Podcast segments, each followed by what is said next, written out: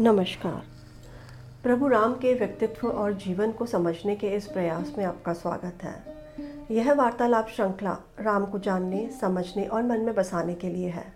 इसमें मैं योगिता पंत अपने मार्गदर्शक एवं गुरु अनिल चावला जी के सम्मुख कुछ जिज्ञासाएँ प्रकट करती हूँ और वे समाधान करते हैं। आइए इस वार्तालाप का आनंद लें।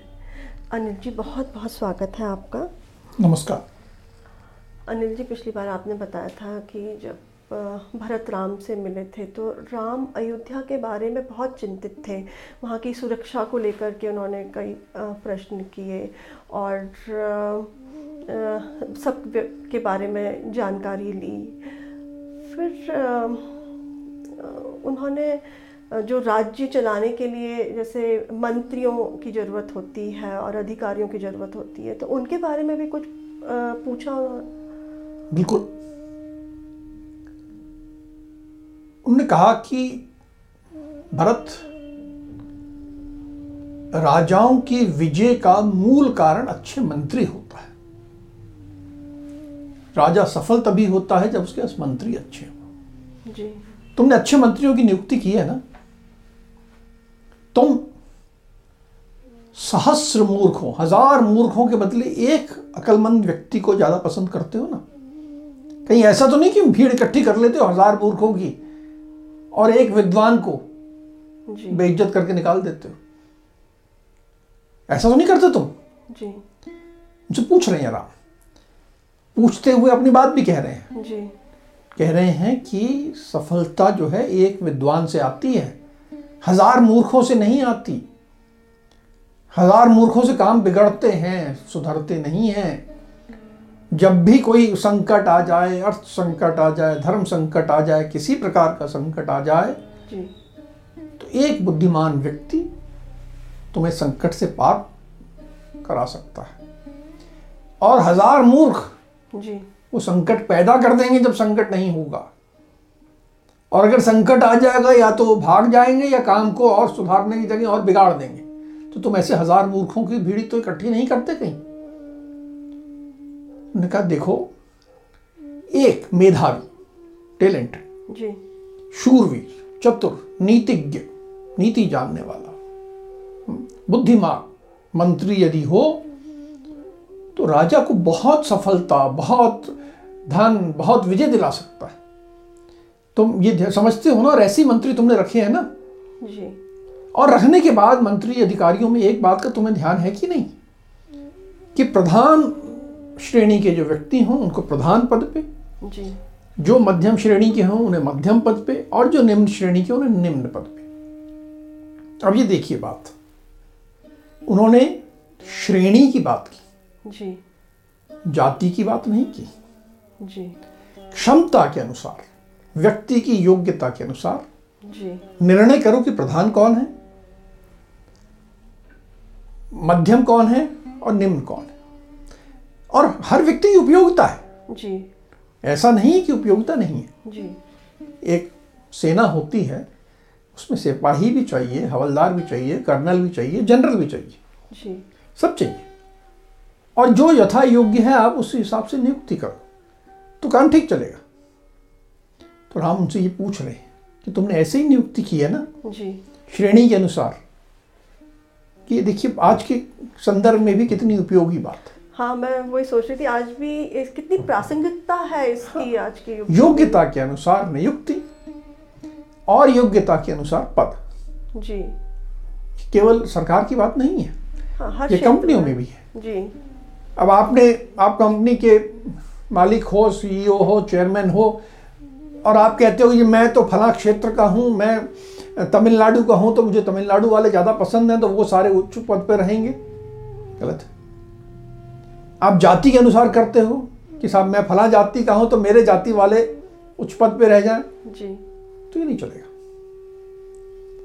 ऐसा राज्य हो चाहे कंपनी हो वो नीचे जाएँगे। जब इन पे संकट आएगा तो संभाल नहीं पाएँगे। ये लड़खड़ा के गिर जाएँगे। हाँ, वो योग्य नहीं है योग्यता के अनुसार नियुक्ति भी नहीं हुई नियुक्ति करते टाइम तो आपने जाति देखी क्षेत्र देखा उसका चेहरा देखा बड़ी सुंदर लड़की है इसको अपन अच्छा पद दे देते हैं। जी। तो ये तो ठीक नहीं है। तो कुछ भी ऐसा आपके दिमाग में अगर विचार आया और आप अपनी योग्यता और क्षमता से अलग हटके गए जी। हम्म, पद बांटते हुए या नियुक्ति करते हुए तो नुकसान होगा ये चलेगा नहीं। तो राम ने इस पर बहुत ध्यान दिया। फिर कहा देखो तुमने जिनको भी नियुक्त किया है जी।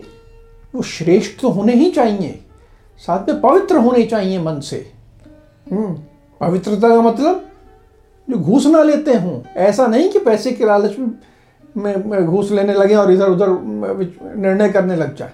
उस समय भी घूस लिया जाता था। घूस तो हर काल में होता रहा है। इंसान में कमजोरियाँ सदा रही घूस कहें भ्रष्टाचार कहें तब भी होता था। जी। और राम ने भरत से इस बारे में और पूछा।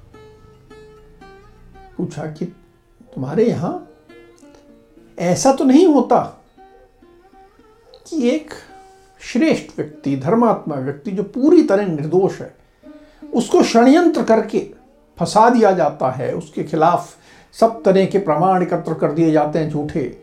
और फिर जब न्याय के लिए वो आता है सम्मुख जो भी अधिकारी हैं तो फिर पैसे के लालच में कुछ ले दुआ के हम्म, उसको दंड दे दिया जाता है। कहीं ऐसे तो नहीं होता तुम्हारे यहाँ?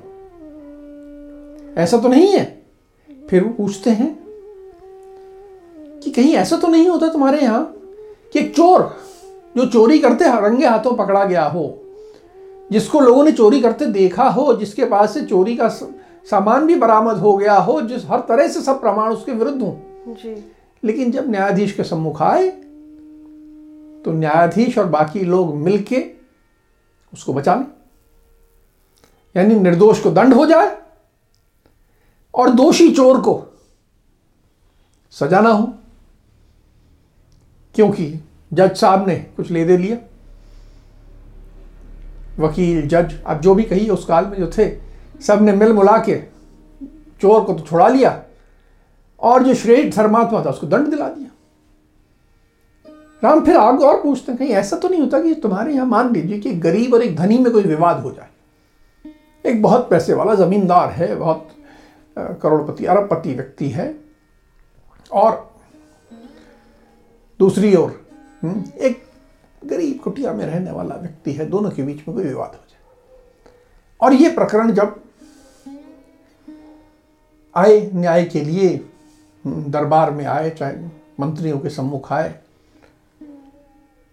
तो सब लोग धन से की आशा में धनी कुछ धन दे देगा धनी से कुछ धन मिल जाता है कुछ भेंट आ जाती है कुछ शाम को पार्टी में बुला लेता है। तो उन सब के कारण धनी का पक्ष ले लें और गरीब को के साथ अन्याय कर दे। तुम्हारे ऐसा तो नहीं होता। बोले ये ध्यान रखना बहुत ज़रूरी है। राम कहते हैं एक बात ध्यान रखना। जी। ये एक बार वो ऐसे दंड की बात करते हैं जो बहुत भयंकर दंड है। वो कहते हैं राम कि जिस शासन में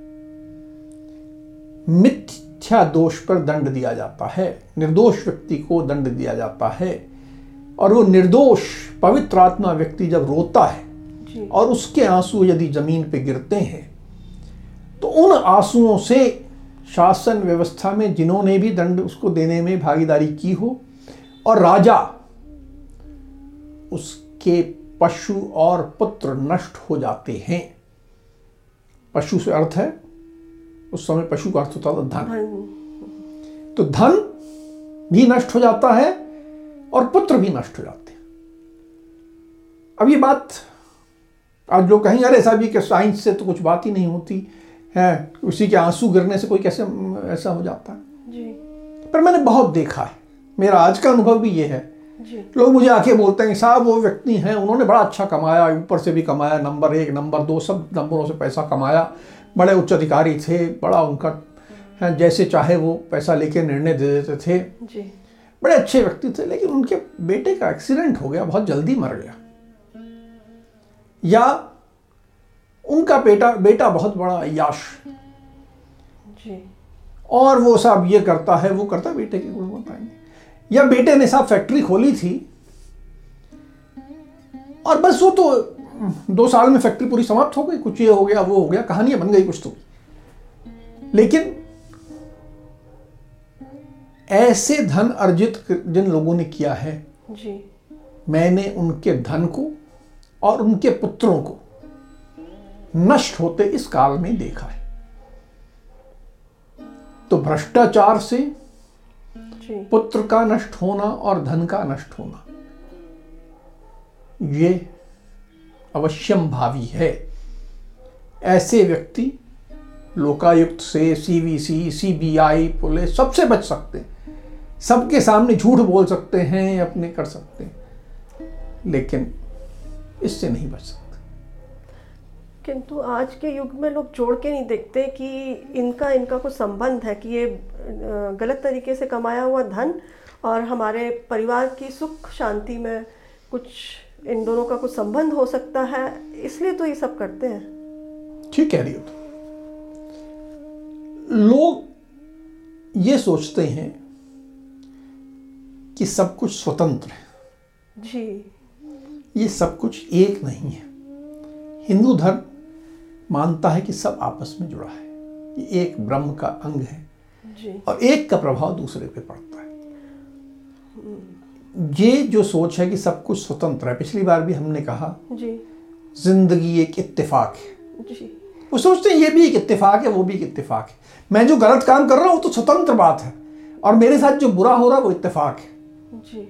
हम्म। ये नास्तिक विचार जो है राम ने इसका सदा विरोध किया। अभी अपन एक दो प्रश्न बात और देखेंगे नास्तिक विचारों के बारे में राम ने कितने सशक्त ढंग से इसका विरोध किया। अनिल जी, आपने अभी बताया कि मंत्री कैसे नियुक्त करने चाहिए, अधिकारियों को कैसे नियुक्त करना चाहिए, फिर उसी से संबंधित आपने भ्रष्टाचार और न्याय व्यवस्था के बारे में भी बताया।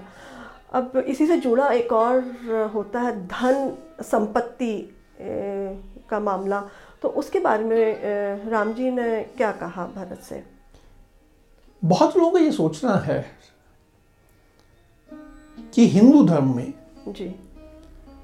धन को कुछ हे दृष्टि से देखा गया है कि आपको त्याग करना है। हम्म। आप में वैराग्य आ जाना चाहिए ना पैसा चाहिए ना ये चाहिए ये सब मोह माया है इससे दूर रहो। जी। कुछ लोग ऐसा सोचते हैं। ऐसा नहीं धर्मानुकूल यदि धन एकत्र किया जाए तो। वह बहुत उचित है। और करना ही चाहिए। राम भरत से पूछते हैं जी। कि तुम्हें हाथी घोड़ा गाय भैंस ये सब जो जानवर हैं उनके संग्रह से कभी तृप्ति तो नहीं हो जाती? तुम्हारे पास खूब खूब हाथी हथिनी गाय बैल घोड़ा सब हैं कि नहीं? और जितने भी हैं जी। तुम कभी ये तो नहीं कहने लगते अरे बहुत हो गया साहब अब तो और नहीं चाहिए। जी। हम्म? ये भाव ठीक नहीं है? कभी ये मन में भाव मत लाना। राजा को हमेशा और और संग्रह करने का भाव होना चाहिए। फिर पूछते तुम्हारे किलों में धन धान्य अस्त्र शस्त्र जल यंत्र शिल्पी सैनिक सब खूब है ना? और इनको लगातार बढ़ाते रहते हो कि नहीं? सुरक्षा की दृष्टि से। हाँ। राजा तभी सुरक्षित होगा जबकि उसके पास ये सब होगा। जी। उसका किले में अगर उसको घेर लिया जाए तो खाने का इंतज़ाम हो। जी। उसके पास सब तरह के आर्म्स एम्यूनिशन जी। हो। पानी का इंतज़ाम हो यंत्र हो मशीनरी जो मशीनरी चाहिए वो हो। आप इनको एकत्र करने में जी। संकोच मत करना। आप मशीनरी रख रहे हो तो मशीनरी को रिपेयर करने वाले चाहिए होंगे मशीनरी को नया बनाने वाले चाहिए होंगे। जी। हम्म, आप ये सब भी हों सैनिक हों सैन्य अधिकारी हूँ ये सब तुम्हारे किले में रह सकें इसके लिए कैसे रह सकें? धन होगा तभी तो रह पाएँगे। तो ये सब लगातार बढ़ाते रहने में संकोच तो नहीं आने लगता तुम्हें? कहीं ऐसा तो नहीं नहीं बहुत हो गया अब इतना से ज़्यादा क्या करना? मेरे लिए तो पर्याप्त है। नहीं ये नहीं ये भाव गलत है। संग्रह का भाव रखो मन में जी। तभी राजा सफल होगा। यदि आप एक कंपनी चला रहे हैं जी। उन्नति का भाव प्रगति का भाव। मुझे इस कंपनी को और बड़ा करना है। ये भाव सदा मन में रहना चाहिए। यदि आपके मन में ये आ गया कि अरे अब तो बहुत कर लिया अब आगे नहीं करना तो कृपया राजा पद से हट जाइए। अपने बेटे को सौंप दीजिए और आप जाइए बाहर। अब आप राजा बनने के योग्य नहीं रहे। कई बार होता है मेरे ही मित्र हैं। कंपनी चलाते चलाते साठ साल के हो गए। अब बोले अब थक गया आप नहीं क्या करना है? चल रहा है दाल रोटी चल रही नहीं अब आप कंपनी के उच्च पद पर रहने योग्य नहीं मैं कहता हूँ। या तो बेच दो या अपने बेटे को सौंप दो या दान कर दो पर अब इसको तुम रहने योग्य नहीं रहे। तो संग्रह के प्रति तीव्र लालसा कि हाँ ये करना है मुझे और चाहिए। राम भरत से पूछने तुम्हारे मन में हमेशा रहता है कि नहीं? जी। वो एक और बात कहते हैं कि तुम्हारे कहीं ऐसा तो नहीं कि तुम्हारी आय बहुत है और व्यय बहुत कम है। अब ये बात बड़ी अजीब लगती कि आय अधिक है और व्यय कम करते मतलब ये कि आय और व्यय दोनों बैलेंस रखो। कुछ लोग कृपणता को बहुत अच्छा समझते कंजूसी कुछ खर्च नहीं करेंगे। नहीं ये ठीक नहीं है। जी। तुम्हें खर्च करना है अब कैसे खर्च करना है वो भी बाद में बताते हैं। जी। पर उससे पहले उन्होंने एक और बात कही कि कुछ कार्य ऐसे होते हैं जिनमें कम साधन लगता है और लाभ बहुत ज़्यादा होता है। कि थोड़ा ही साधन लगा के अपन अच्छा लाभ ले लेते हैं थोड़ी इन्वेस्टमेंट से बड़ा लाभ मिलता है। जी। अगर ऐसा कोई तुम्हारे सामने अवसर आता है अपॉर्चुनिटी आती है तो तुम ऐसा तो नहीं कि सोचते रह जाते हो फिर डिले करते रहते हो विलंब कर देते हो। हम्म। ऐसे अवसरों पे तुम तुरंत उनको पकड़ के उन पे कार्य करते हो कि नहीं करते? राम भरत से पूछ रहे कौन व्यक्ति ऐसा करेगा जिसको लालसा होगी? मुझे और बढ़ाना है। जी। हर अवसर पे जहाँ थोड़ा ही साधन लग रहा है जी। थोड़ा सा करके हमें ज़्यादा लाभ मिल सकता है ज़्यादा मुझे उपलब्धि हो सकती है। उस पर तुरंत कूदना है उस पर देर नहीं करनी है। जी। ये बात राम भरत से कह रहे हैं। फिर उन्होंने कहा व्यय की बात कही अब व्यय के बारे में दो बातें उन्होंने जी। जो दोनों बड़ी महत्वपूर्ण है। पहली बात उन्होंने कही कि कहीं ऐसा तो नहीं कि तुम्हारा धन अपात्रों के पास चला जाता है।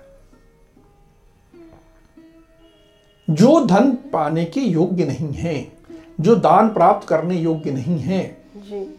उनको दान दे दिया। ऐसा कौन हो सकता है पात्र जैसे कहा गया ब्राह्मणों को दान देना चाहिए। जी। ब्राह्मण कौन? जो विद्वान हो। जी। जो विद्वान हो जो शिक्षा के क्षेत्र में सक्रिय हो जो समाज में ज्ञान का प्रसार करता हो जो शारीरिक रूप से सक्षम हो। लेकिन हमारे यहाँ धारणा बनी कि जाति के हिसाब से जो ब्राह्मण है चाहे वो मूर्ख हो चाहे वो आलसी हो चाहे वो केवल पड़ा रहता हो, केवल एक दावत खाने और दूसरे दावत खाने के अलावा कोई काम ना करता हो तो अपात्र है वो। कहीं ऐसे अपात्रों के पास तो तुम्हारा दान नहीं चला जाता। मगर तुम्हारा जो धन है, वो इन्हीं लोगों के उपयोग में आता है ना? तो उन्होंने कहा, पहला देव, दूसरा पित्र तीसरा ब्राह्मण, चौथा अभ्यागत, पांचवा योद्धा और छठा मित्र। अब इन छयों को हमें समझना आवश्यक है कि देवताओं के उपयोग में आना। समझे देवता कौन है? बहुत सरल बात है जो देता है वो देवता है। हमें कौन देता है? सूर्य रोशनी देता है देवता है। कोई कॉन्ट्रैक्ट तो नहीं है मेरा उसके साथ सूर्य के बदले में मैं ये दूँगा तो रोशनी देगा। जी। देता है तो सूर्य देवता है। नदी हमें जल देती है। जी। वृक्ष छाया देते हैं। जी। फल देते हैं। तो ऐसे सभी देवताओं के लिए मुझे करना है। ये नेचर से रिलेटेड केवल नेचर की बात नहीं है इसमें। केवल प्रकृति की बात नहीं है। जी। कुछ लोग हैं जो व्यक्ति हैं लेकिन देवता है। हाँ जो विद्वान है। विद्वान हो सकते हैं। जी। जो समाज का कल्याण कर रहे हैं। जी। मेरे लिए मेरे पिता भी देवता हैं मेरी माता देवता हैं मेरी पत्नी भी देवी वो भी मुझे प्रेम देती हैं। तो वो जो प्रेम देती हैं कोई सौदेबाजी नहीं है उसमें। जी। तो ये सब देवता है। तो देवताओं के लिए मुझे करना है। प्रकृति के लिए जैसे वृक्ष है मैं और वृक्ष लगाऊँ। जी। फलदार वृक्ष लगाऊँ। जी। छायादार वृक्ष लगाऊँ तो मैंने देवताओं की सेवा की। जी। मैं नदी को साफ़ करने का प्रयास करूँ जी। तो ये भी मैंने देवताओं की सेवा की। जी। जो विद्वत जन जो समाज में ज्ञान का प्रसार कर रहे हैं जी। उनका मैं कल्याण करूँ ये भी देवताओं के लिए। जी। तो देवताओं के लिए सबसे पहले उसके बाद पितृ के लिए। पितृ शब्द का अर्थ समझना बहुत आवश्यक है। लोग कहेंगे केवल पिता। और कुछ जो और संकुचित अर्थ लेंगे वो तो ये अर्थ लेंगे कि जो मर चुके हैं वो पितृ। जी। जैसे पितृ पक्ष में श्राद्ध करना जी। तो जो स्वर्ग से धार चुके हैं उन्हीं का श्राद्ध करते हैं। लेकिन पितृ का मतलब केवल मरे हुए नहीं है। पितृ का मतलब माता पिता और उनसे के सारे संबंधी सब आते अर्थात मेरे पिता के जितने पुत्र यानी मेरे भाई बहन मेरे पिता के और संबंधी हैं। मेरे पिताजी की बहन हो सकती है मेरे पिताजी के पिता हो सकते हैं मेरे पिताजी का पोता हो सकता है जो मेरा पुत्र हो। जी। ये सब मेरा परिवार है। हम्म, मेरी माता के भाई हैं मेरे माता के और संबंधी हैं। तो ये जो मेरा परिवार है जी। इसके लिए मुझे धन व्यय करना। समझ में आता है? आज भी यही है? जी। हम करते हैं? जी। पैसा क्यों कमाते हैं? तो पितरों के लिए आज केवल परिवार मतलब लोग सोचते हैं मैं और मेरी पत्नी उसके आया छोटे बच्चे बस जब बच्चे बड़े होगा तो उनके लिए नहीं करूँगा मैं। ये संकुचित सोच नहीं मैं जो कुछ कमा रहा हूँ वो केवल मेरा है। ये गलत सोच है। ये बहुत आजकल देखने को मिलता है। हाँ। पहला अधिकार किसका है? तो देवताओं का है। जी। दूसरा अधिकार किसका है? तो पितृ का है। तीसरा अधिकार है ब्राह्मण का। ब्राह्मण अर्थात जो शिक्षा का काम कर रहे हैं। वास्तव में ब्राह्मण जो है वो देव में सम्मिलित है। लेकिन फिर भी और कहना उन्होंने कहा कि ब्राह्मणों का जो कि शिक्षा का प्रसार कर रहे हैं जो ज्ञान का प्रसार कर रहे हैं जो समाज को एक आदर्शों पे चलाते हैं जो समाज में एक वैल्यू सिस्टम की स्थापना करते हैं। ऐसे लोगों को के लिए मुझे व्यय करना है उनको मज़बूत करना है। चौथा है अभ्यागत अतिथि। अब इस संबंध में एक छोटी सी बात है जो सदा कही जाती है। कहा जाता है अतिथि देवो भव। जी। और उसका अर्थ ये कहा जाता है कि अतिथि जो होता है भगवान होता है। ये पता नहीं संस्कृत का ऐसा अर्थ किसने निकाल लिया। अतिथि देवो भव। ये ऐसा है जैसे आप मैं कहूँ किसी को आयुष्मान भव। जी। इसका मतलब होता है कि आयुष्मान हो वो तुम आयुष्मान बनो। अतिथि देवो भवो। हे अतिथि देव बनो। वो ये नहीं है कि हर अतिथि भगवान है। उसको तो इसी संदर्भ में लिया जाता है आज के युग में। ये गलत संदर्भ है। अगर मेरे दरवाजे राक्षस आ जाएगा तो मुझे उससे युद्ध करना है। मुझे उसको गला काटना ही है। अभ्यागत का अर्थ है वो जो इस सिद्धांत का पालन करे अतिथि देवो भव। देव भाव में जो मेरे दरवाजे आया है जो मेरे प्रति शुभ भाव रखता है। आवश्यक नहीं कि वो मुझे कुछ पैसा देगा। जी। ये भी आवश्यक नहीं है कि वो मेरे को कुछ वस्तु देके जाए भेंट देके जाए। नहीं। जी। ये सब कुछ नहीं है। लेकिन मेरे प्रति शुभ भाव मुझे शुभ कामना दे। मैं उससे कुछ दूसरे प्रदेशों के बारे में ज्ञान ले लूँ। जी। हम्म, वो मुझे कुछ अनु, एक अच्छी बातें बता जाए। जी। तो अनुभव ज्ञान जिससे मुझे मिले इस भाव में जो देव भाव से आए उसके लिए भी मुझे व्यय करना है। अब ये देखो जितने ये कैटेगरीज हैं जितने श्रेणियाँ हैं पितृ ब्राह्मण अभ्यागत योद्धा मित्र ये सभी देव हैं। जी। तो पहले देवता कहा? और उनकी जो उप श्रेणियाँ हैं जी। उनका उल्लेख हो रहा है। तो अभ्यागत और योद्धा जो हमारी रक्षा करते हैं। जी। जो रक्षा करते हैं उनके लिए मुझे धन व्यय करना है। क्योंकि वो ही तो देव है। जी। वो सैनिक हो या कोई मेरा पड़ोसी है जो कि योद्धा के रूप में मेरी रक्षा करता है। मेरे घर पे डाकू आए तो राजा के सैनिक तो नहीं आएँगे। जी। लेकिन मेरा पड़ोसी खड़ा हो गया। जी। अपनी जान की बाजी लगा के उसने डाकुओं से लड़ाई की। जी। तो योद्धा है और देव है। जी। तो उसके लिए मुझे धन व्यय करना है। इसमें संकोच नहीं करना। और अंतिम बात अपने मित्रों के लिए। जो अपने मित्रों के लिए व्यय। ये जो छह हैं जी। इनके लिए व्यय करना और इसके अतिरिक्त किसी के लिए मत करना। राम भरत से पूछ रहे हैं जी। कि तुम इन छह के अतिरिक्त इसके लिए व्यय तो नहीं करते? अब ये समझे कोई इसके अतिरिक्त क्या हो सकता है? विलासता है। विलासिता? एक समय था जब कहा जाता था राजा लोग वो जाते हैं कोठे पे जाते हैं और यूँ पैसे उड़ाते हैं नाचने वाली के ऊपर उड़ाते हैं। तो वो धर्म का उल्लंघन है। वो इन छह में नहीं आता है। जी। तो ऐसा जो है अब राम ने भरत तो बहुत संस्कारी थे बहुत अच्छे थे तो उन्होंने ये तो नहीं पूछा जी। कि तुम कोठे पे जाते हो कि नहीं जाते? हैं उस शायद उस जमाने में ये कुछ और नाम होता होगा उनका।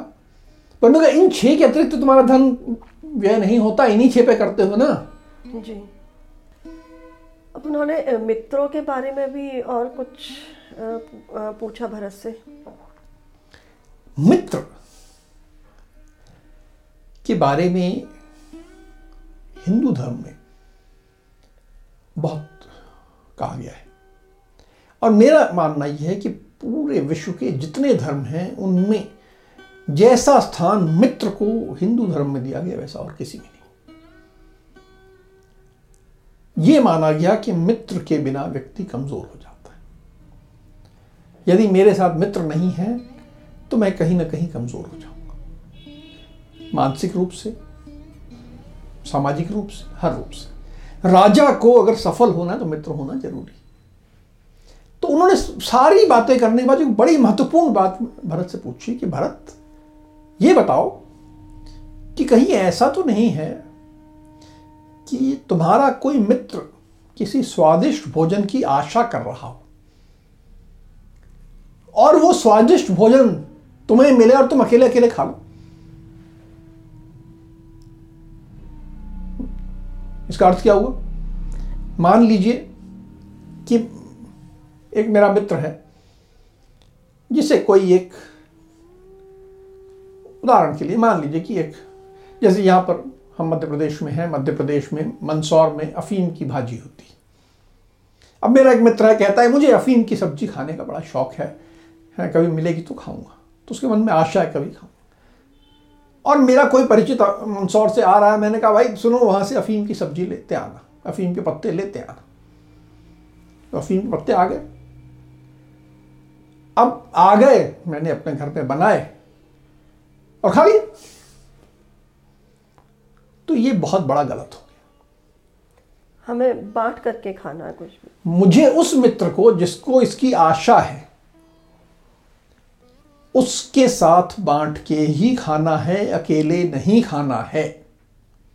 अगर मैंने अकेले खाया तो ये धर्म का उल्लंघन है, ये मेरे कर्तव्य का उल्लंघन है और मैं कमज़ोर हो जाऊँगा, राजा के रूप में ठीक काम करने योग्य ही नहीं हूँ। मित्रता को इतना महत्व दिया गया। अनिल जी, आपने मित्रों के बारे में बहुत महत्वपूर्ण बात बताई।